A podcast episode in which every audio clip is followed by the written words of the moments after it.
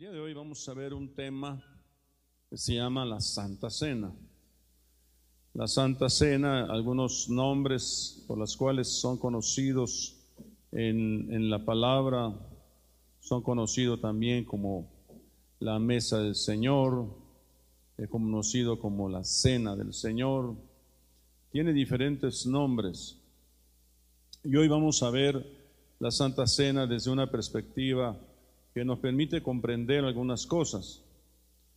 Eh, hemos estado oyendo, hemos estado oyendo que hay un problema de un problema de enfermedad y que el hombre lo quiere resolver con algo que le llaman una vacuna. Y muchos hemos resistido a esta vacuna, sin embargo, yo he dado mi consejo al respecto, que no dejen de hacerlo, es una decisión personal desde luego, no dejen de hacerlo, porque eh, al fin y al cabo es una respuesta del cielo, una solución del cielo también para la humanidad. Desde luego que la mejor respuesta que el cielo puede darnos a nuestra necesidad se llama Jesucristo. Es la mejor respuesta, ¿verdad? Sin embargo, ah, les cuesta mucho trabajo que Jesucristo baje completamente al corazón. Les cuesta mucho trabajo que Jesús sea realmente el Señor de sus vidas. Tarda un proceso, hay un proceso que en algunos se prolonga un año, dos años, en otros tres, cuatro y algunos durante un tiempo están muy firmes en el Señor y después se apartan y después vuelven al Señor. Entonces hay un, hay un eh, despego del Señor. Eh, quiero decirle que Jesús es la solución hasta para esa vacuna, para esa enfermedad. Pero dada la situación de que al hombre le cuesta trabajo entenderlo, Dios ofrece una solución a través de los hombres, a través de la ciencia. ¿verdad? Eh, a través de la ciencia, no solamente Dios, no solo usted y yo somos el pueblo de Dios, también Dios tiene mucho pueblo allá afuera, solo que no han venido a un encuentro con el Señor. Por eso es que vamos a ir a, en estos días a, hacer una evangelismo, actividad misionera en Querétaro, y otros están en Minatitlán trabajando. Pero, pero Dios ofrece una solución. Dios hace llover sobre justos e injustos. Eh, la Biblia dice que todas las almas son suyas, salvas o no salvas, son de Él. Se les provee un medio de salvación, muchos lo rechazan y otros lo aceptan. Pero aún ya habiendo aceptado al Señor, hay, hay eh, yo, yo, diría que hay mucho menosprecio o mucha tardanza. Quizá hay muchos factores. Porque al principio pusimos en los ojos en el hombre y tropezamos. Por eso decía en la oración, ningún hombre, ninguna mujer, ni el dinero, ni las cosas, ni bienes materiales, merecen, ¿verdad? Que no uno, uno ponga su esperanza en ello. La única esperanza es el Señor Jesucristo. No hay otra esperanza.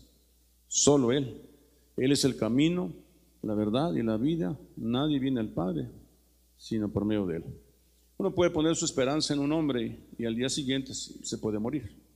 Y se acabó la esperanza.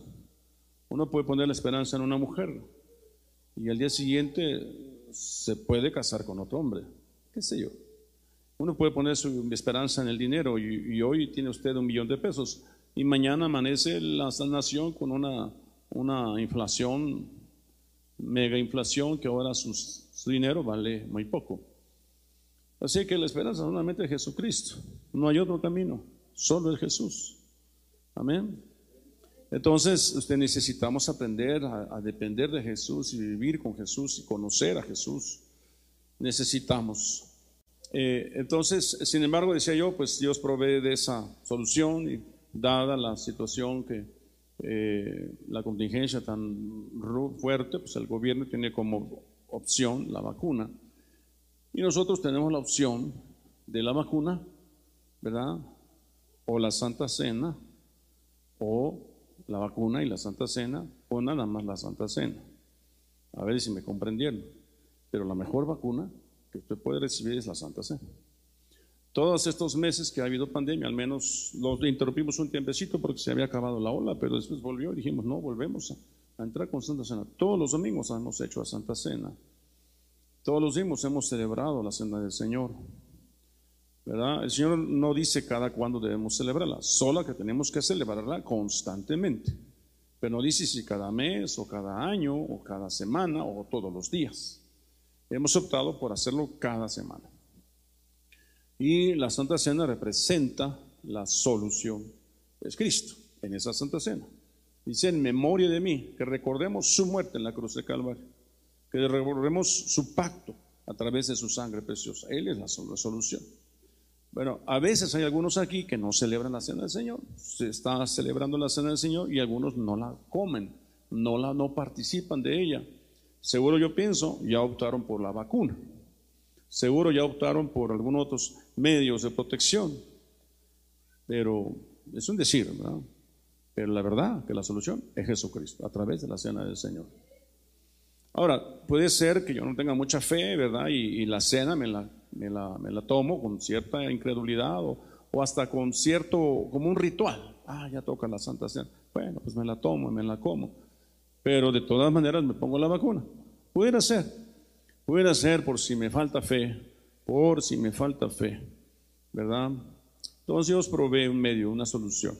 Quisiera que todos pudiéramos depender solamente del Señor Jesucristo y, depender absolutamente de Él. ¿Verdad? Y sin embargo, eh, de una semana a otra, pues ah, flaqueamos. Por ahí hay algunos que dudan, otros se alejan, otros, otros eh, vienen porque tienen que venir, qué sé yo. Dios provee una solución. Y para mucha gente allá afuera es una solución también. Amén. Eh, entonces el tema que vamos a ver es la Santa Cena. Y decía yo que otra cosa importante es que eh, hay una estrategia que el, nuevo orden mundial ha utilizado. El nuevo orden mundial pues, son todos los sistemas del mundo que están metidos en diferentes eh, filosofías políticas, ¿verdad? Y, y hay una que predomina mucho, que es el humanismo. Hay otra que predomina mucho, que es el exterminio de la humanidad, ¿verdad? Hay muchos libros que hablan de eso. Ah, hasta dónde sea eso cierto, pues es la filosofía de muchos grandes políticos y científicos y gente rica en el mundo. Eh, mientras averiguamos o no, es una filosofía y debemos tener cuidado con ella. Ha habido grandes exponentes de esa filosofía, como lo fue Hitler, que en un ratito mandó a seis, mató a 6 millones de judíos porque se creía una raza pura. Y así como él, hay muchos otros que piensan así. Y eh, sistemas en que vivimos están trabajando con este sistema de vacunas transgénicas. Y trabajan con la genética del hombre.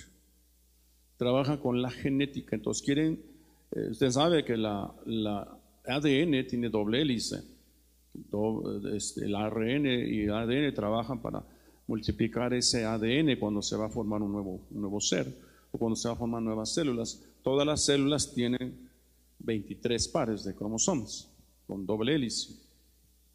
Entonces la, la, ingeniería genética trabaja en formar o una triple, triple hélice o cambiar las moléculas de la doble hélice, de tal manera que provoquen en el ser humano cambios genéticos a corto, mediano y largo plazo. Esa es la, esa es la filosofía y esa es parte del pensamiento de la ingeniería genética.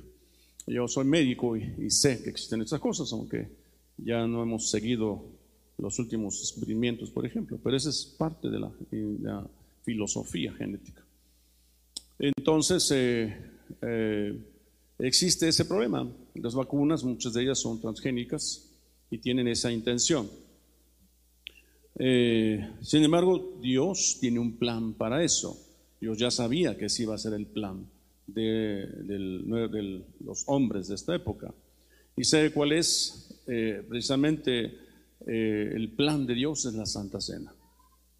La Santa Cena es la solución de Dios para nosotros.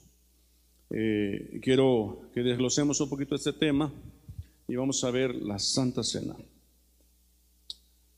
la primera diapositiva dice la Santa Cena, primera de Corintios 11, 26. Porque todas las veces que comáis este pan y bebáis esta copa, la muerte del Señor proclamáis hasta que Él venga. Él es la solución. Él murió por todos nosotros. Él llevó todos los pecados de todos nosotros, la iniquidad de todos nosotros. La perversión de todos nosotros. Él es la solución para nuestra vida. El Señor Jesucristo dio instrucciones a sus apóstoles de que se enseñara a los discípulos a guardar todo lo que Él mandó. Y una de las cosas que Él mandó es la cena del Señor.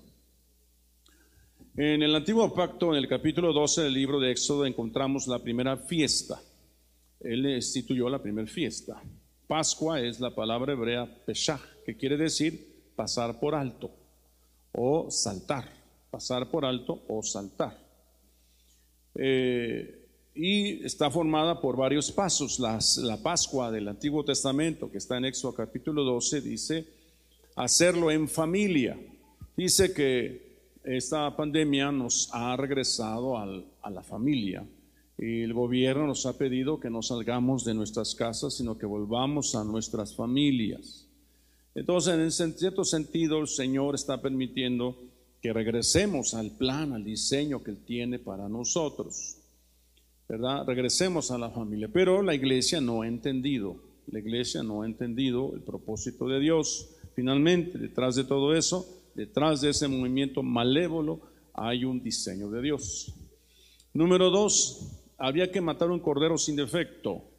¿verdad? Usted sabe que se fue la Pascua judía, nosotros celebramos una Pascua cristiana, que la fue la que instituyó Jesucristo.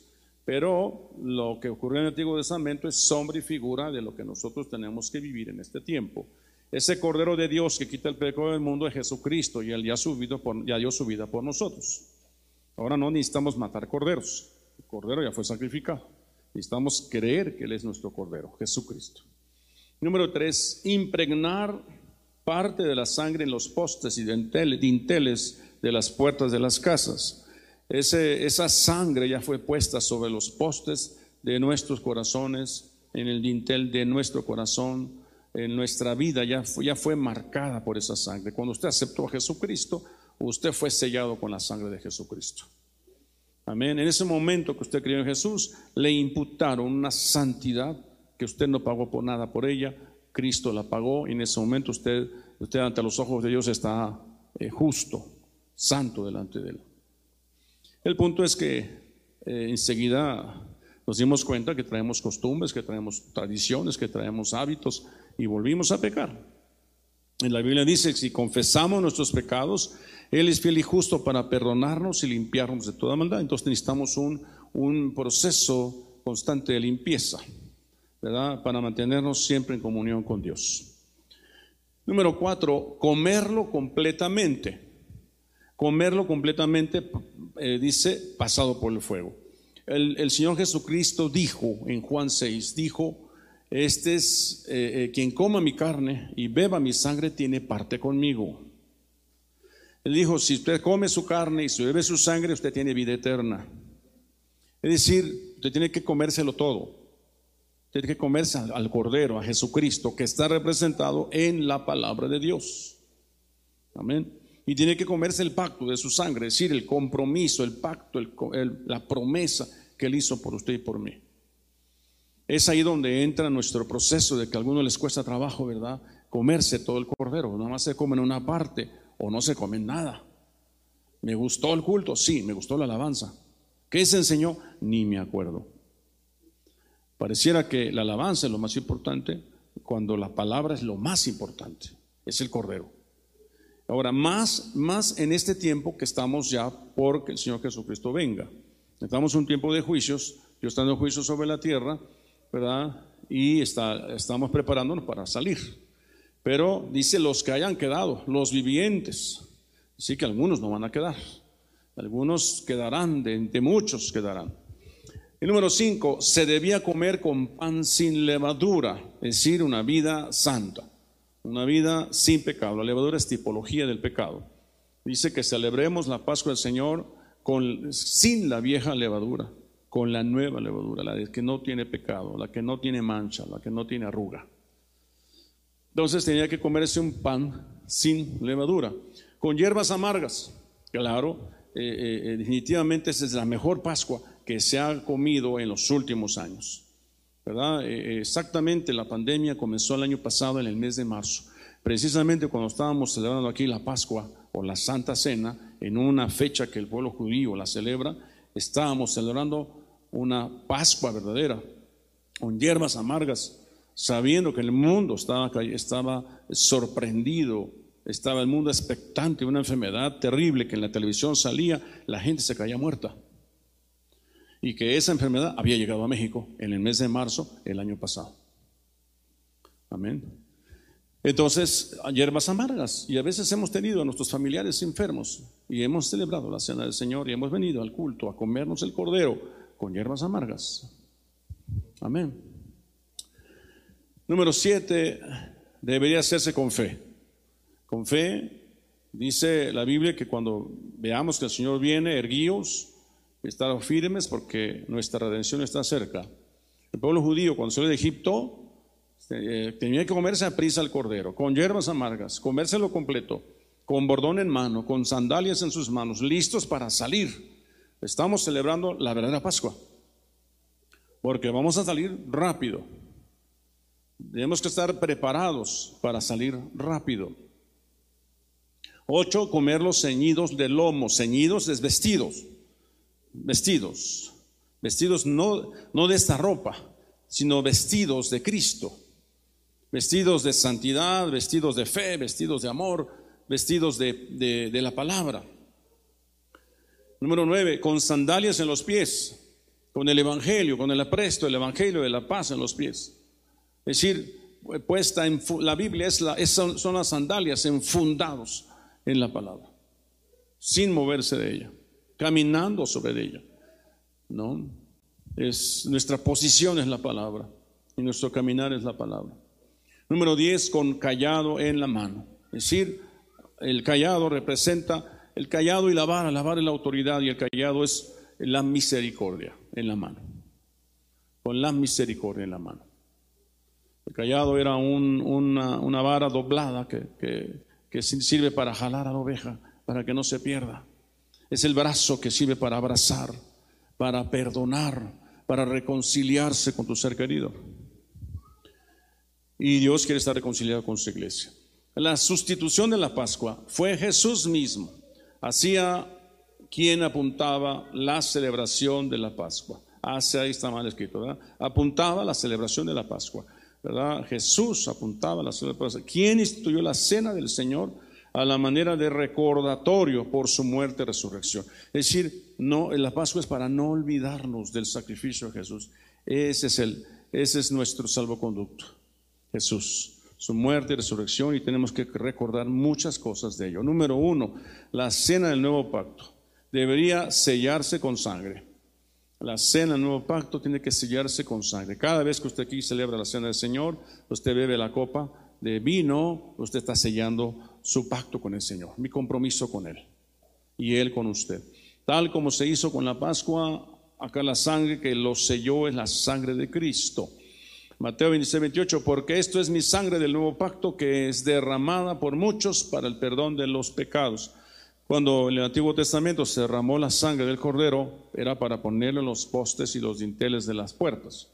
Cuando el ángel llegaba a esa casa, saltaba las puertas que estaban selladas con ese pacto. Jesús es el nuevo pacto. Cuando el ángel de la destrucción venga sobre la tierra, brinca esa casa, brinca la casa de de Juan, de Alberto, de cada uno de ustedes que han creído en Jesucristo y que están sellados. Por eso, cuando usted viene acá y no celebra la cena del Señor, entonces usted no tiene un pacto nuevo con el Señor. Algo está pasando. Tal vez usted prefiere, prefiere, dice, la, la, usted tal vez alguna vez ha comido algo transgénico. César, no sé si has comido naranjas transgénicas, manzanas transgénicas. Los, las frutas transgénicas no traen semilla. Los limones transgénicos no traen semilla. ¿Cómo las producen? Tienes que ir a quien lo produce. Y los producen en el laboratorio. Ya no se pueden reproducir esos limones. Ya no se pueden reproducir esas naranjas. No hay semilla. Entonces tienes que comprárselas a Estados Unidos o a quien lo venda. ¿Sí me está siguiendo? Entonces, cuando, cuando, ¿qué va a pasar con, con esa doble hélice o triple hélice, verdad? Que nos quieren poner a través de tantas cosas transgénicas, ¿verdad? Que nos volvamos infértiles, que nos volvamos estériles, que dejemos de reproducirnos. como seres humanos, ¿verdad? Como cristianos, ¿verdad? Eh, y reproducirnos en sus filosofías, en su humanismo, en sus eh, filosofías, ¿verdad? Este, de imperiales, ¿verdad? De querer conquistar el mundo. Ese es el significado. Ahora, es sutil. Esto tan, tan solo es un ensayo de lo que va a ser la gran tribulación. Ya lo explicaba yo. Es tan solo un ensayo de lo que va a ser la gran tribulación, pero ya ha comenzado. Y eso comenzó hace años con una serie de filosofía, filosofía, filosofía, ¿verdad? Por ahí de los años, si no me equivoco, 20, 30, hubo quien filtró la filosofía de género y hoy está dando sus frutos, porque hubo quien siguió esa filosofía y la ha hecho vivir o renacer en la tierra. Están siguiendo. Entonces, eh, eh, y, la, y la siguen, y la siguen, es una filosofía, la siguen enseñando en las escuelas, en muchos otros países, y aquí está llegando poco a poco. Lo mismo pasa con, la, con esta filosofía del transgénico. Pero Dios tiene la solución. Y ellos le han vencido por la sangre del cordero. Usted va a vencer eso con la sangre del cordero. Usted necesita venir a la sangre del cordero. La Santa Cena, cuando usted se va después de celebrar la Santa Cena, El enemigo no le toca, porque cuando se le acerca, mira la sangre de Cristo, que está marcando su vida. Y entonces salta a esa casa. Claro está que usted tiene que participar de la cena del Señor, ¿verdad?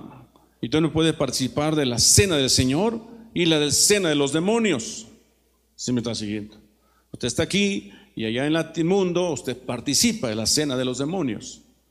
Dice, podemos provocar a ira al Señor. Y mucho de lo que está viendo sobre la tierra es la ira. Porque mucha iglesia ha participado de la cena del Señor y la cena de los demonios. ¿Cómo es la cena de los demonios? Hay muchas maneras. Una es Día de Muertos. Ya Día de Muertos, ¿verdad? Cuando usted ya no debería celebrar a los muertos, usted pone su altar a los muertos y se come la comida que le ofrece a los muertos. Ahí usted tiene comunión con la muerte. Y entonces venimos a tener comunión con la vida. Y la vida es Jesucristo. Él vino a darnos vida y vida en abundancia.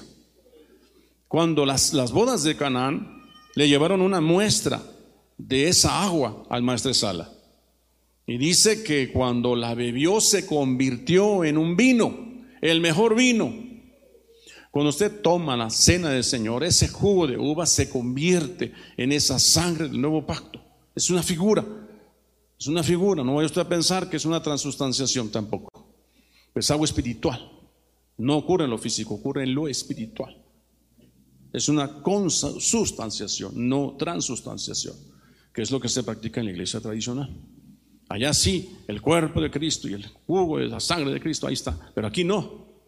Está siguiendo. Es, una, es un acto simbólico, pero en el momento de hacerlo con la fe que requiere, eso hace, hace algo en nuestro interior. Por eso debiera sellarse con sangre. Fue establecida por Jesús. La noche que fue traicionado, el Señor indicó hacer esto en memoria de mí. Habiendo tomado pan, después de haber dado gracias, lo partió y les dio, diciendo, esto es mi cuerpo que por vosotros es dado, haced esto en memoria de mí. Cuando los que iban camino a Maús, ¿se acuerda? En Lucas 21, 21 me parece Dice que iban camino en Maús y Jesús se acercó a ellos después de haber resucitado y ellos no lo distinguieron. ¿Y de qué hablan? Dice que no, solo tú sabes lo que, no sabes lo que pasó en Jerusalén, que han matado al profeta. ¿Se acuerdan? Y Jesús comenzó a decirles lo que de él se decían desde Génesis hasta Juan. Y ellos se maravillaron de lo que hablaba, pero no se percataron de que fuera Jesús. Fue hasta que se sentó en una mesa y dice que partió el pan. Y cuando partió el pan, sus ojos fueron abiertos. Por eso parece ser que los ojos de la iglesia no son abiertos hasta que parten el pan. Por eso la Santa Cena es importante. Cuando usted se levanta del Señor, yo les digo, así como Jesús fue levantado entre el cielo y la tierra, así hoy levantamos este pan y lo partimos. Porque representa el cuerpo de Cristo que por nosotros fue quebrantado. Y lo comemos. ¿Se me está siguiendo? Claro que representa el partir del pan representa la palabra, ¿no? Pero dice que Jesús partió el pan y desapareció de la presencia de ellos. Entonces fue establecido por Jesús y habiendo tomado pan después de haber dado gracia, lo partió y lo dio. Pan y vino. Muchos discípulos no comprendieron la enseñanza de comer el pan que descendió del cielo y se apartaron. Muchos aquí no han comprendido la importancia de la cena del Señor todos los domingos.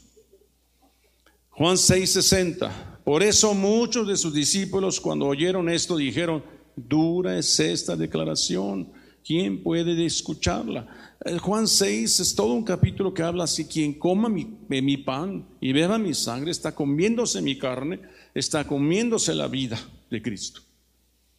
Y no otra cosa más que la genética. Está usted comiéndose la genética de Jesucristo. Entonces usted, todo su ser a tener la genética de Jesús. Es lo único que nos puede guardar de la transgénica. Y si alguno de ustedes aquí se vacunó, no se preocupe. Yo mismo recomendé que se vacunara. Pero, eh, ¿quién guarda esa influencia transgénica? La genética de Jesucristo. Es su palabra, pues. Y no tanto el acto, pues, un acto es importante, sino que usted lea la Biblia que esto se coma, se beba la, sangre, la, la, palabra de Cristo y la viva, la memorice si es necesario y la ponga en práctica. Entonces ahí está, ¿verdad? Fíjese, cuando Abraham, Abraham vino de haber rescatado a Lot, ¿se acuerda? Dice que había ido con todos sus hijos nacidos en casa y fue a rescatar de un secuestro a Lot. Y regresaba con Lot y regresaba con todas sus, sus familias y traía un botín. Amén. El momento del botín, Abraham fue probado. Cuando usted trae aquí a la Santa Cena, usted es probado. Porque casi enseguida se pide las ofrendas y los diezmos. Y dice que Sodoma y Gomorra se aparece, dice, dame las almas y quédate con el botín. ¿Se acuerda? Y Abraham dijo, no, yo no he tomado de ese dinero ni un hilo, más que lo que los que fueron conmigo tomaron, pero yo no he tomado nada. Quédate con el botín y a mí dame las almas. ¿De acuerdo? En eso fue aprobado Abraham. Porque él prefirió las almas que la codicia, la riqueza del dinero. Quiere decir que la Santa Cena está relacionada también con mi fidelidad, diezmos y ofrendas al Señor. Acto seguido, eh, Salem, rey de Melquised, rey de Salem, traía pan y vino. Pan y vino. El Señor hoy trae pan y vino. Es la solución para todas las situaciones mundiales que están ocurriendo.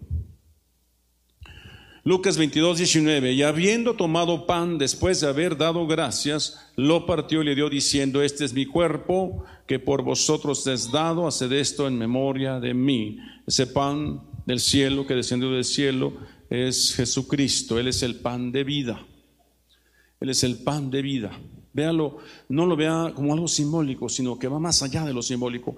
Cuando en la Biblia encontramos cosas simbólicas, no demeritan lo que trata de decirnos, sino lo reforza, le da un mayor realce.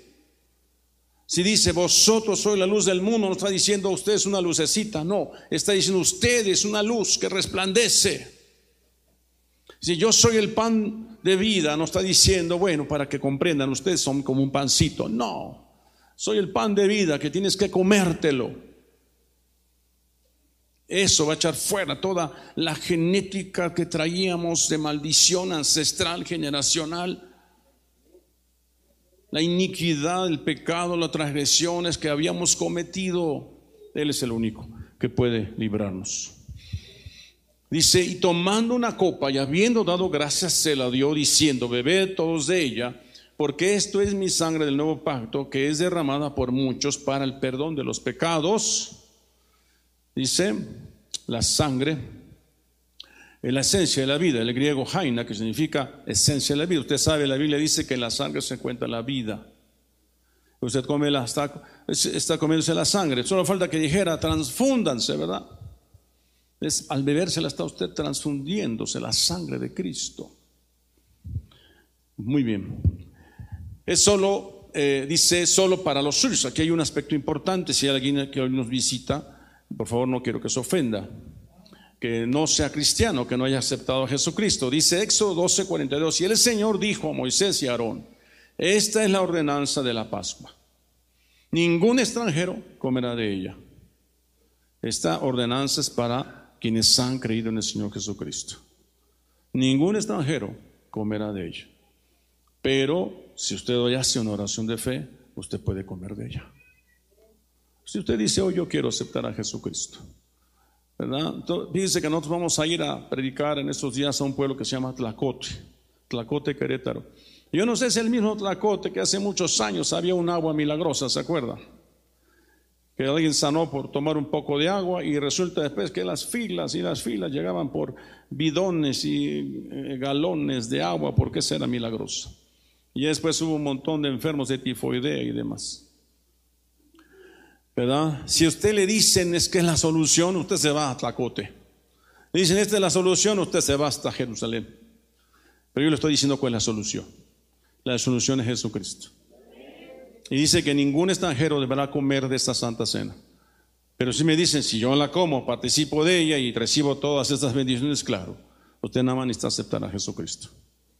Usted necesita hacer una oración de fe en la cual usted dice, Señor, Padre, yo, yo reconozco que soy pecador. Cristo murió por mí. Creo que fue, fue sepultado y al tercer día resucitó que Él está vivo. ¿Verdad? Y cuatro, que yo te recibo en mi corazón en una oración de fe.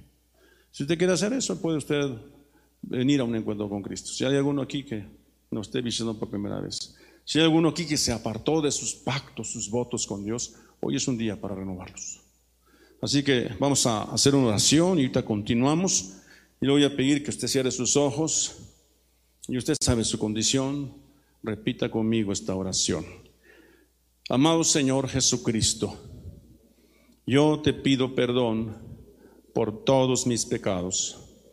Creo que tu Hijo Jesús dio su vida por mí para salvarme, que fue sepultado, que al tercer día resucitó yo creo que está vivo. Ascendió a los cielos, está sentado a la diestra del Padre, pero prometió enviar su Espíritu Santo a todo aquel que crea. Padre, yo creo y me arrepiento. Envía tu Espíritu Santo a mi espíritu, a mi alma, a mi cuerpo, a mi mente y corazón. Y hazme una nueva criatura. Oh, yo te recibo como mi único y suficiente, Señor y Salvador de mi vida. Gracias, Padre, porque ahora por la fe soy tu Hijo. Gracias, Padre, porque ahora por la fe hoy yo renovo mis votos contigo. Te doy gracias en el nombre de Jesús. Amén y amén. Amén. Gloria a Dios, le felicito. Si usted hizo oración de fe, le felicito. Le fuerte aplauso. Aleluya. Gloria a Dios. Bueno, ya no hay ningún extranjero aquí, todos podemos comer de la cena del Señor. Ya vimos ¿verdad? cuál es la semejanza con el Antiguo Testamento. Algunos de los propósitos de la Cena es recordar su muerte y resurrección. Y después de dar gracias, lo partió y dijo, este es mi cuerpo que es por vosotros, haced esto en memoria de mí. El hombre tiende a olvidar las bondades Dios. Por eso Dios quiere que las recordemos cada vez que celebremos la cena del Señor. Número dos, despojarnos de los pecados. Juan 6, 51. Yo soy el pan vivo que descendió del cielo. Si alguno come de este pan, vivirá para siempre. Y el pan que yo también daré por la vida del mundo es mi carne. Por eso le digo, si usted come este pan, usted tiene la vacuna perfecta. Usted tiene la, vida eh, en ese pan. Usted empieza a comer ese pan y esa vida se empieza a manifestar en usted. Usted tiene la vida eterna. Cuando comemos la Santa Cena estamos comiendo a Cristo y su vida está en nosotros. Juan 6, 57, como el Padre que vive me envió y yo vivo por el Padre, asimismo el que me come, Él también vivirá por mí. Usted tiene que creer la palabra, no lo dice el hombre, lo dice Jesucristo. No dice la Biblia que él, eh, eh, él, no miente. Todo lo que él dice va a ocurrir. hasta el último tilde de su palabra se cumplirá. Yo no soy hombre para mentir, ni hijo de hombre para arrepentirte. Lo que dije, eso ocurrirá. Cuatro, tener comunión con Dios conduce a buscar la limpieza del alma y si te se permanece firme, se tiene la vida en él. Claro que hay que mantenerse limpios. El que come mi carne y bebe mi sangre permanece en mí y yo en él. Es decir, todos los días tiene usted que comer esa carne y beber esa sangre. Dice, nos fortalece, sana y tiene vida. Corintios 11:30. Por esta razón hay muchos débiles y enfermos entre vosotros y muchos duermen. Algunos hay que discernir la Santa Cena. Quienes no la coman, también. ¿Verdad? Más aún. Pero quien la coma debe de comerla con santidad, debe comerla con, con consideración, con dignidad. Tomar su imagen. La sangre contiene la genética. Esta es la razón por la que los hijos se parecen a sus padres.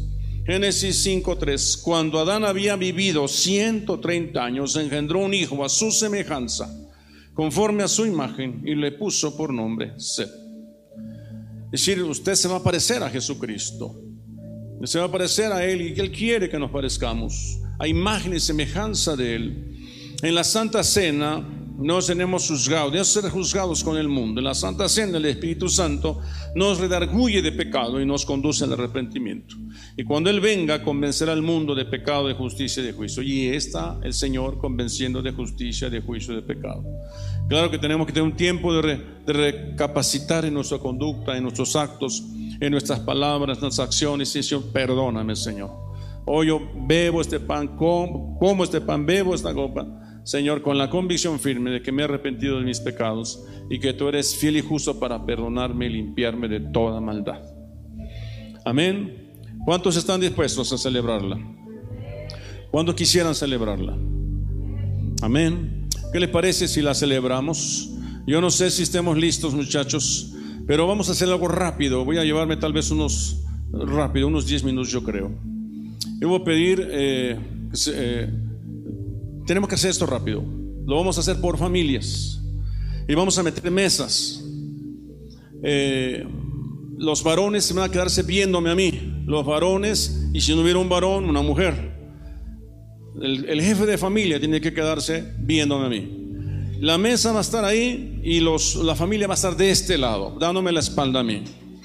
Y los jefes de familia van a estar de aquel, van a estar de aquel lado, uno solo. Por mesa caben muy bien cuatro, cinco personas, tal vez seis. ¿Está siguiendo? Pero yo le voy a la instrucción a los jefes de familia, sean hombres o mujeres, y, y aunque sean nada más dos que vengan, el jefe de familia y el hijo o la hija, y si viene el esposo y la esposa nada más, bueno, el esposo toma el lugar y la esposa toma el lugar de este lado. Y si vienen los hijos, entonces los hijos estarán de este lado y se darán dirigir por sus, por sus varones. Tenemos que celebrar esta cena del Señor, porque yo no sé si después va a ser necesario que tú celebres esa nación en tu casa, porque ya no los podemos reunir, o porque viene una persecución a la iglesia. Yo no sé. Pero mientras podamos seguir haciéndolo, lo haremos aquí y usted lo celebrará ahí, aquí conmigo, en este lugar, los que nos están viendo en sus casas, lo harán en sus casas. Y les voy a decir que tiene que tener en sus casas, tiene que tener una porción de pan y una porción de jugo de uva. Una porción pequeña de pan, una porción pequeña de jugo de uva en un, en un recipiente, un plato. Y usted debe tener su Biblia en la mano. Debe tener Juan capítulo, primero de Corintios capítulo 11 Primera de Corintios capítulo 11, en el versículo 23, y usted tiene que celebrar la cena del Señor con su familia. El esposo no está involucrado, hágalo usted mientras. Ore por su esposo, ore para que él se vuelva al Señor, ¿verdad? Antes de que el Señor venga. Porque dice la Biblia, estarán dos en la cama, uno será tomado y el otro dejado. Por eso decía, no se preocupe si el marido, eh, usted está salva, ore al Señor y primero Dios venga a Cristo a tiempo. Amén. Y si no, asegure su salvación usted. Asegure la salvación usted y la de sus hijos. Amén. ¿Estamos de acuerdo? Vamos a, vamos a pedirles que se pongan de pie, nos replegamos hacia atrás, poquito en lo que ellos se acomodan, y ahí de pie hacemos juntos una oración. Aleluya. Vamos a orar, nada más espero un momentito que caminen hacia atrás para que oremos. Amado Señor, Te damos gracias, te damos gracias por tu misericordia. Gracias por tu fidelidad. Gracias por tu gran amor.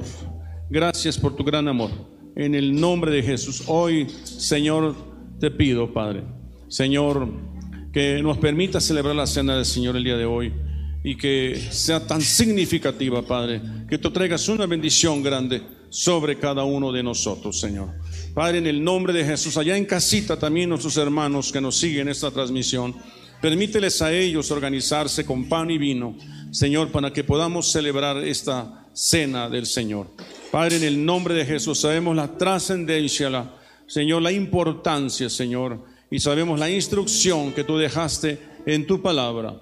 Señor, tú diste instrucciones muy, muy claras Dice tu palabra, este pueblo con los labios me honra, pero su corazón está muy lejos de mí. Por eso necesitamos hacerlo para que nuestro corazón no se olvide, Padre, de, de ti, Señor. Y cuando nos acerquemos a la mesa, nos acerquemos, Señor, en memoria de ti. Palabra dice, les dijo, intensamente deseado comer esta Pascua con vosotros antes de padecer. Padre, en el nombre de Jesús.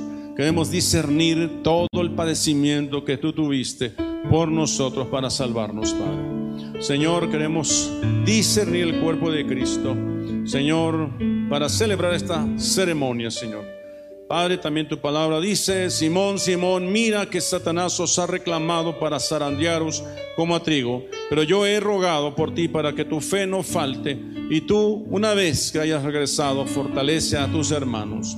Padre, tu palabra dice que Pedro fue zarandeado por haber comido y bebido esa, ese pan y ese vino indignamente. Pero finalmente tiene el propósito de perfeccionarnos, Señor. Si algunos aquí hemos sido zarandeados, en un momento hemos sido probados por ti, Padre, ha tenido un propósito, perfeccionar tu obra en nosotros, Padre.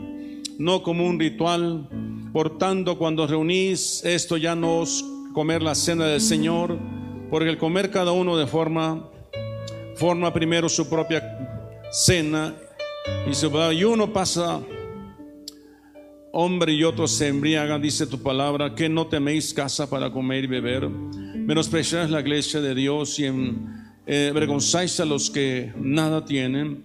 ¿Qué os diré? Os alabaré, en esto nos alabaré.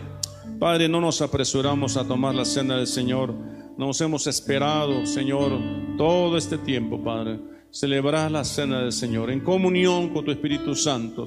Entonces Él os mostrará un gran aposento alto dispuesto, preparándolo ahí. Padre, Señor, hoy preparamos este lugar, este aposento para celebrarlo, este aposento alto, Señor, en el nombre de Jesucristo.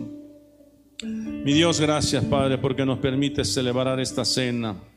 Gracias, Señor cada familia, Señor, tomará lugar en una de esas mesas representativas. Señor, y tú traerás bendición a través de la cabeza del jefe de familia, Padre. Señor, en el nombre de Jesús, oramos por nuestros varones que no están completos. Algunos varones no se congregan. Oramos por esos varones para que tú los traigas hasta este lugar los traigas a comunión contigo y en comunión con sus familias, Padre. Señor, en el nombre de Jesucristo, Señor, hoy oramos, Padre, por esta celebración, que sea una celebración gloriosa, Señor, para en que tu nombre sea glorificado, tu nombre sea exaltado. Y te adoramos con un canto, Señor, que solo tú eres digno de recibir, solo tú eres digno, Señor, oh Padre mi Dios, de, de recibir, mi Dios. Aleluya, Jesús.